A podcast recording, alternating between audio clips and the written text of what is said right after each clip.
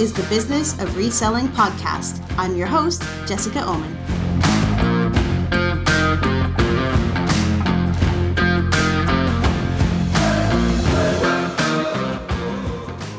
Hey everyone, welcome to uh, episode 17 of the Business of Reselling uh, podcast. Um, this this week's episode, I you know what, I have a long list of ideas for podcast episodes.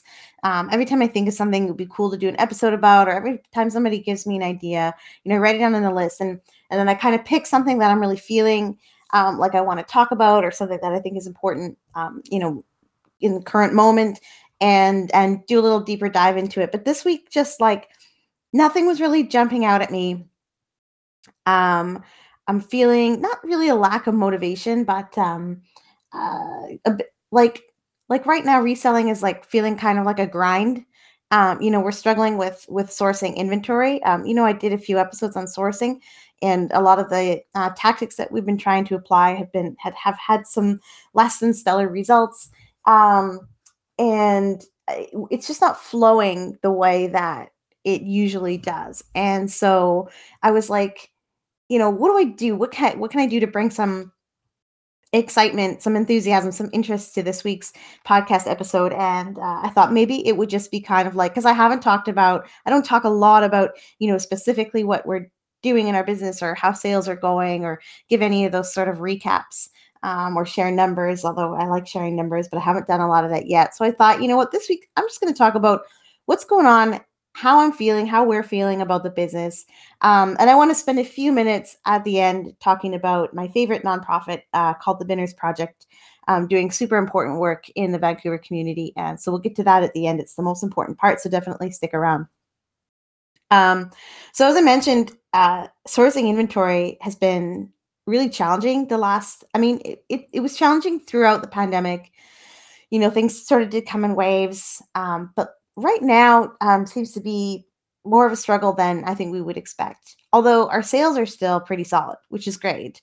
We're selling lots of inventory. We're getting into like the nooks and crannies of our warehouse and bins and stuff that we always meant to get to later or things we didn't process because we didn't know a lot about them and needed to do research. So like there's a lot of positive things happening with the business we're cleaning up we're getting organized you know what both of us are kind of like spreaders like we just like you know like when we go travel to hotels and stuff like we just like spread our clothes all over the room and like that kind of like trickles into the business a little bit. And so we, we try to keep things you know pretty tidy but it, sometimes little pockets and corners of the warehouse get kind of out of hand. So we've been getting in there cleaning up and all of that stuff is great and it's positive and the sales are good. But what we need is some great inventory and it has been a big challenge to get it. We've had a lot of leads fall through. Um, we have dropped door hangers on hundreds of uh, doorsteps over the past few months. Gotten a few leads from that, but just um, we don't seem to be gaining any momentum with our sourcing, and that is really frustrating. I still think sourcing is going to get a lot better. Um, I think as people really settle into um, kind of withdrawing maybe some of their spending due to some of the issues with the economy that they may uh, start selling off items that they no longer need or items that are just taking up space um, because they may need to use the money for other things. So I still think I think sourcing is going to see a big improvement. Um, but you know, for us specifically, right now it's been a bit dry. Uh, so I started doing some things like I started uh, bidding in online auctions. I hadn't done that in a really long time. And I found a couple last week that were estate sales that were running online auctions kind of near where we live. And I was like, okay, uh, I'm going to throw down at some bids on a whole bunch of stuff and see what I get.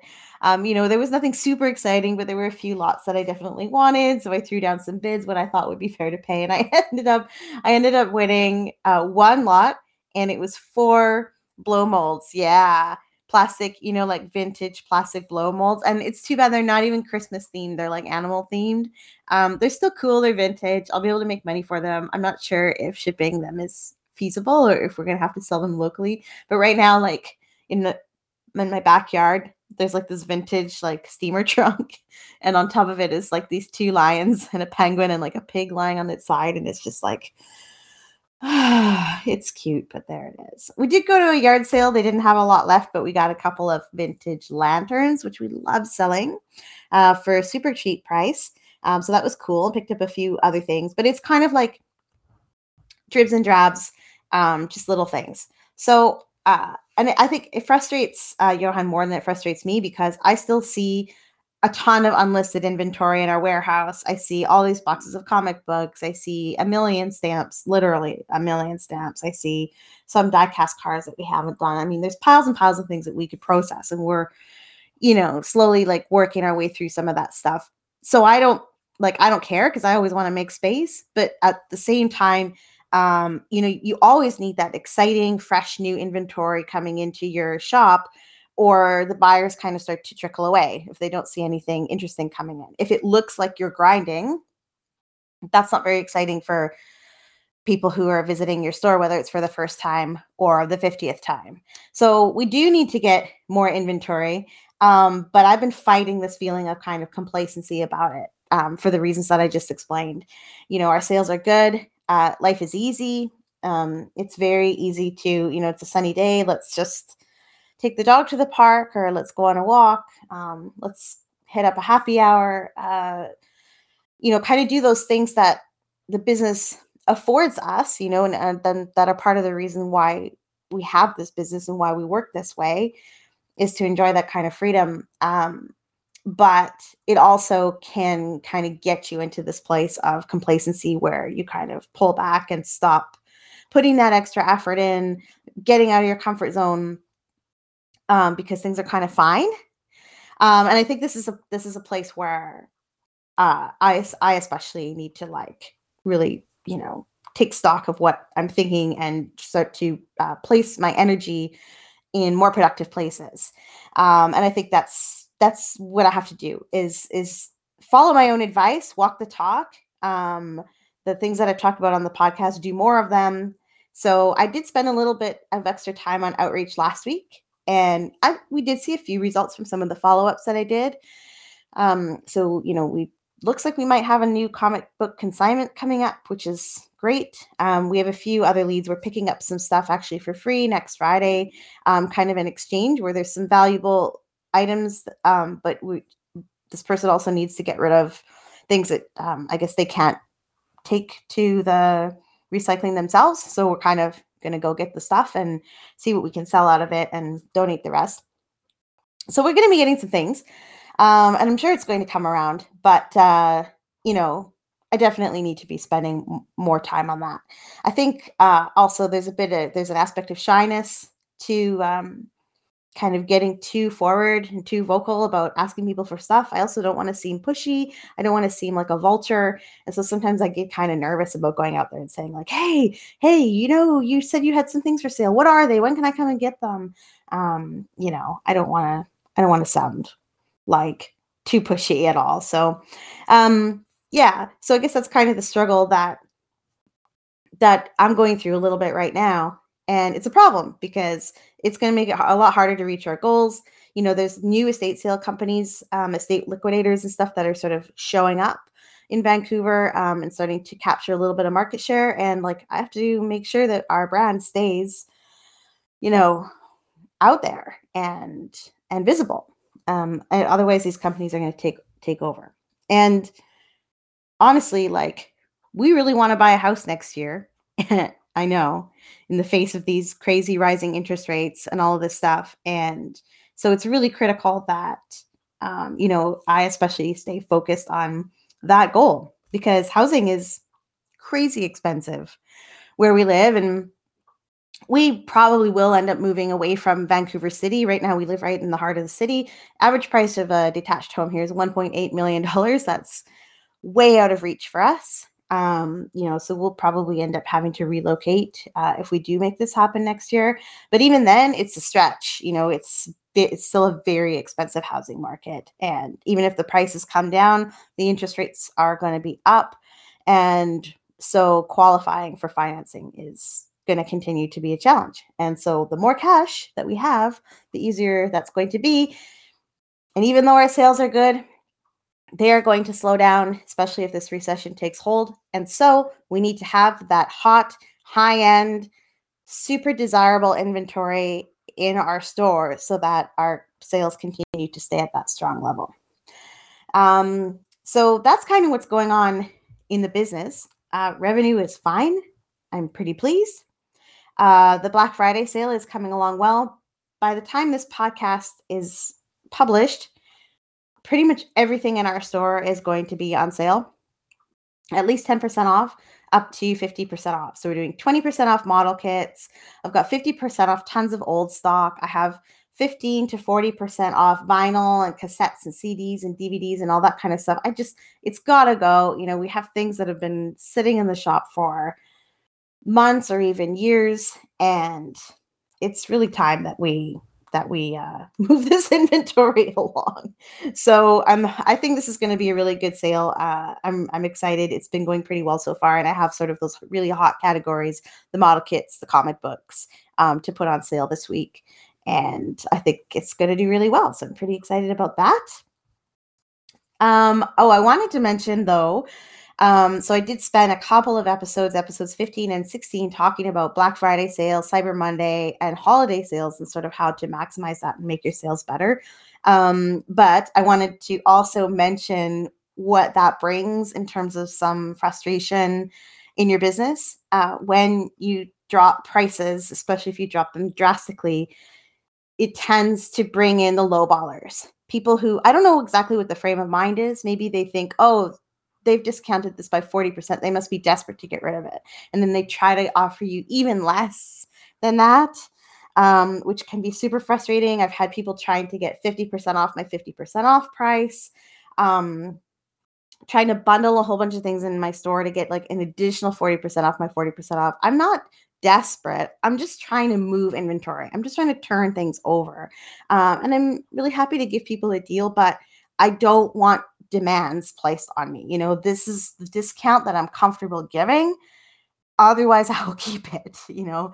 Um, and so you may find that if you're running discount sales uh, in your business as well. But one of the things that I try to do to sort of minimize um, these types of interactions is like for example when i do add best offer to my items i try to set the auto decline threshold at about 60% so everything below that just auto declines and i never even get a notification that that offer was sent.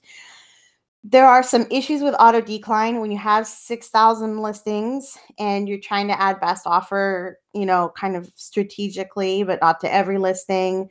Um, you know, I sometimes end up being like, oh, I'm just going to set the threshold a little lower just so that I don't have, I can edit more listings at once. Um, and so then, and then also when I've done things like end and sell similar, which is a strategy that some people use to kind of um, boost, like get some fresh views on old listings. So um, if I end, say, 200 listings, select them all and go sell similar and relist those. Uh, I have found a small glitch where the best offer option stays on the listing, but the auto decline threshold is removed. So where that whereas I've previously set like decline at 60% of asking or whatever, um, that'll be gone. And so I'll start getting like $10 offers on $150 items and things like that. Um, the other thing too is that it's not that simple of a process with as many listings as we have to take best offer off of everything, run the sale, and then put best offer back on. Um, it's cumbersome, and so I don't do it. And so I might have an item that's 25% off, and that's as low as I'm willing to go.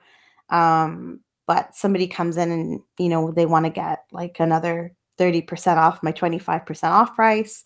Um, and then I have to deal with that. And then I get people saying, "Well, why do you have best offer on your listing then?" And it's like, okay, uh, yeah, I get where you're coming from, but I it would take me a while to explain that, so I'm just not going to, and I will politely decline your offer. Um, so if you're running Black Friday sales, uh, especially the deeper discounts you go, you're gonna get this kind of buyer coming to you probably more frequently than normal. Um, and so it's just about having some patience with it. um, and it's okay. People are everybody's trying to get a good deal, and I understand that. Um, but I'm sticking to my my boundaries, which I've talked about in previous episodes, especially I think episode three, which is the one about how to say no. So if you're curious about that, go back to episode three and check it out. Uh, yeah, so that's kind of what's going on in my business. I'm so curious what's going on in yours. Uh, I want to know if you're running any Black Friday sales. Are you running any promotions right now? You know, what have you, what kind of actions have you taken and what have the results of those actions been? I'm curious to know. Um, not because I want to draw conclusions about how sales are going on eBay, but I always am interested in seeing um, what's working for people and how everybody's experiences are on the platform so I can tailor episodes to suit what you're looking for. So let me know. Um, okay, so I just want to get into the most important part of today, which is to talk about the Binners Project. Um, the Binners Project doesn't know this yet, but they are my favorite nonprofit. They're going to find out because they're having a fundraising event this week, and it's the first in person event of theirs that I've been able to attend. Um, obviously, lots of things were canceled due to COVID, and then the in-person events that they've had, I've I've always have a scheduling conflict with them. So this is the first one that I actually get to go to. Um, and Binners Project is trying to raise uh, $35,000 for this particular fundraiser. So let me tell you a bit about what Binners Project is. I'm I can't explain it better than them, so I'm just going to take this right off of their website, which is binnersproject.org. Binners Project is a group of waste pickers aided by support staff dedicated to improving their economic opportunities and reducing the stigma they face as informal recyclable collectors. Binners are among one of the most marginalized groups in urban areas. Their livelihoods stem from refunds received from used containers collected from bins. Binners positively contribute to our environment by diverting a considerable amount of waste from landfills.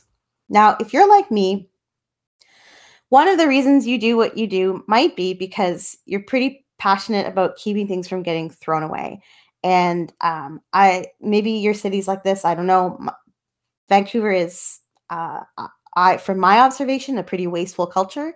Um, people throw away incredible things all the time, and I am just fascinated with um, getting access to those things before they're discarded so that we can find people who will enjoy them. And we get the environmental benefit of reusing those items. Um, and this is exactly in alignment with what the binners project does. I don't know if you've been to like an outdoor event a parade a festival something like that but even where there are great recycling facilities and bins available for people to properly sort the waste that's produced at these events, people don't do it. They still drop their cans on the ground. They put plastic in the metals bin. Um, you know, they throw food in the in the glass bin, and then it contaminates and makes it harder to recycle. Like people just don't think about how to properly sort their waste. And same goes in like apartment buildings. If you live in an apartment building, like there's always stuff in the wrong container in the recycling room. And so one of the ways that the Binners Project generates revenue is binners get hired to go and work in the apartment building and make sure that the waste and recycling is properly sorted into the correct bins so that when it gets to the facility, they can actually recycle it in the way that they are mandated to do. Um, and the same thing at events, making sure that all of the waste is put in the appropriate containers. Again, so it can get through the recycling process. Because what a lot of people don't realize is that when, if recycling is contaminated, when it gets to the processing facilities, they they can't effectively recycle all of the material. So if like there's too much food on, you know, in glass or plastic containers, for example, if they're not rinsed, that's that can be problematic. If plastic is mixed with glass, that's problematic. If uh, yard waste is mixed with, um, you know, uh, I don't know, plastic or cans or something, it just makes it so much harder for those facilities to do what they do. And so it's so important that we as consumers, if we're going to do the recycling, that we start the process out properly. But people just don't do it. And Binners Project is, I think, trying to help with that. Um, I'm going to venture a guess. This is part of the mandate. Um, so that things actually do get recycled. But even more than that, even more importantly than that, um, helping people recognize the social and community importance that binners and dumpster divers have, especially in urban areas. Um, keeping things out of landfill, um, making money from the trash. There is money to be made there all the time and all kinds of things. Um, there's a skill to doing it well. And I think a lot of people don't respect that. Um, and so I love what this organization does. Um, I love their social mandate. I love the environmental mandate. I think it's perfectly aligned with our business and our desire to keep things out of the landfill as well. And so I've been supporting them in very small ways over the past um, couple of years, but I'm really looking forward to stepping that up. I think they deserve a lot more. I would love to donate some of my time um, to supporting them and definitely more of my money. So I have made a donation to help them with their $35,000 fundraising goal. Um, and if you're interested in checking out more about what they do and potentially making a donation to help them out, um, binnersproject.org is their website, and binnersproject.org slash donate, I believe, is the direct link to their um, donation page. So I know it's not Giving Tuesday, that's next week. So I'm going to loop back to this after their fundraising event that I'm going to on Thursday with a little recap of that. I'm sure I'm going to learn a whole bunch more about what they do now that I'm finally able to meet um, people from that organization in person. Um, so I'm excited to loop back and let you know if they reach their fundraising goal and uh, tell you a little bit more about them. Um, so that brings me to the conclusion of this week's episode a bit rambly. I hope not. I hope you still found it interesting. Um, I still have a long list of really um, exciting topics, research based stuff that I definitely will be bringing to you in the coming weeks. So, your call to action this week is to think about whether you will be giving on Giving Tuesday. And if you are going to be giving, who are you going to be giving to? Throw down a link to your favorite charity or nonprofit in the comments on YouTube or tag me on Instagram with their name and mine, storage underscore warriors, and tell me why you support them. Um, that's that's what I'm all about this week. All right, so don't forget to hit the like button on YouTube, leave a comment, and subscribe to the podcast to listen anytime you want, anywhere you get your podcasts at uh, businessofreselling.com. We will see you next week. Thanks so much for listening.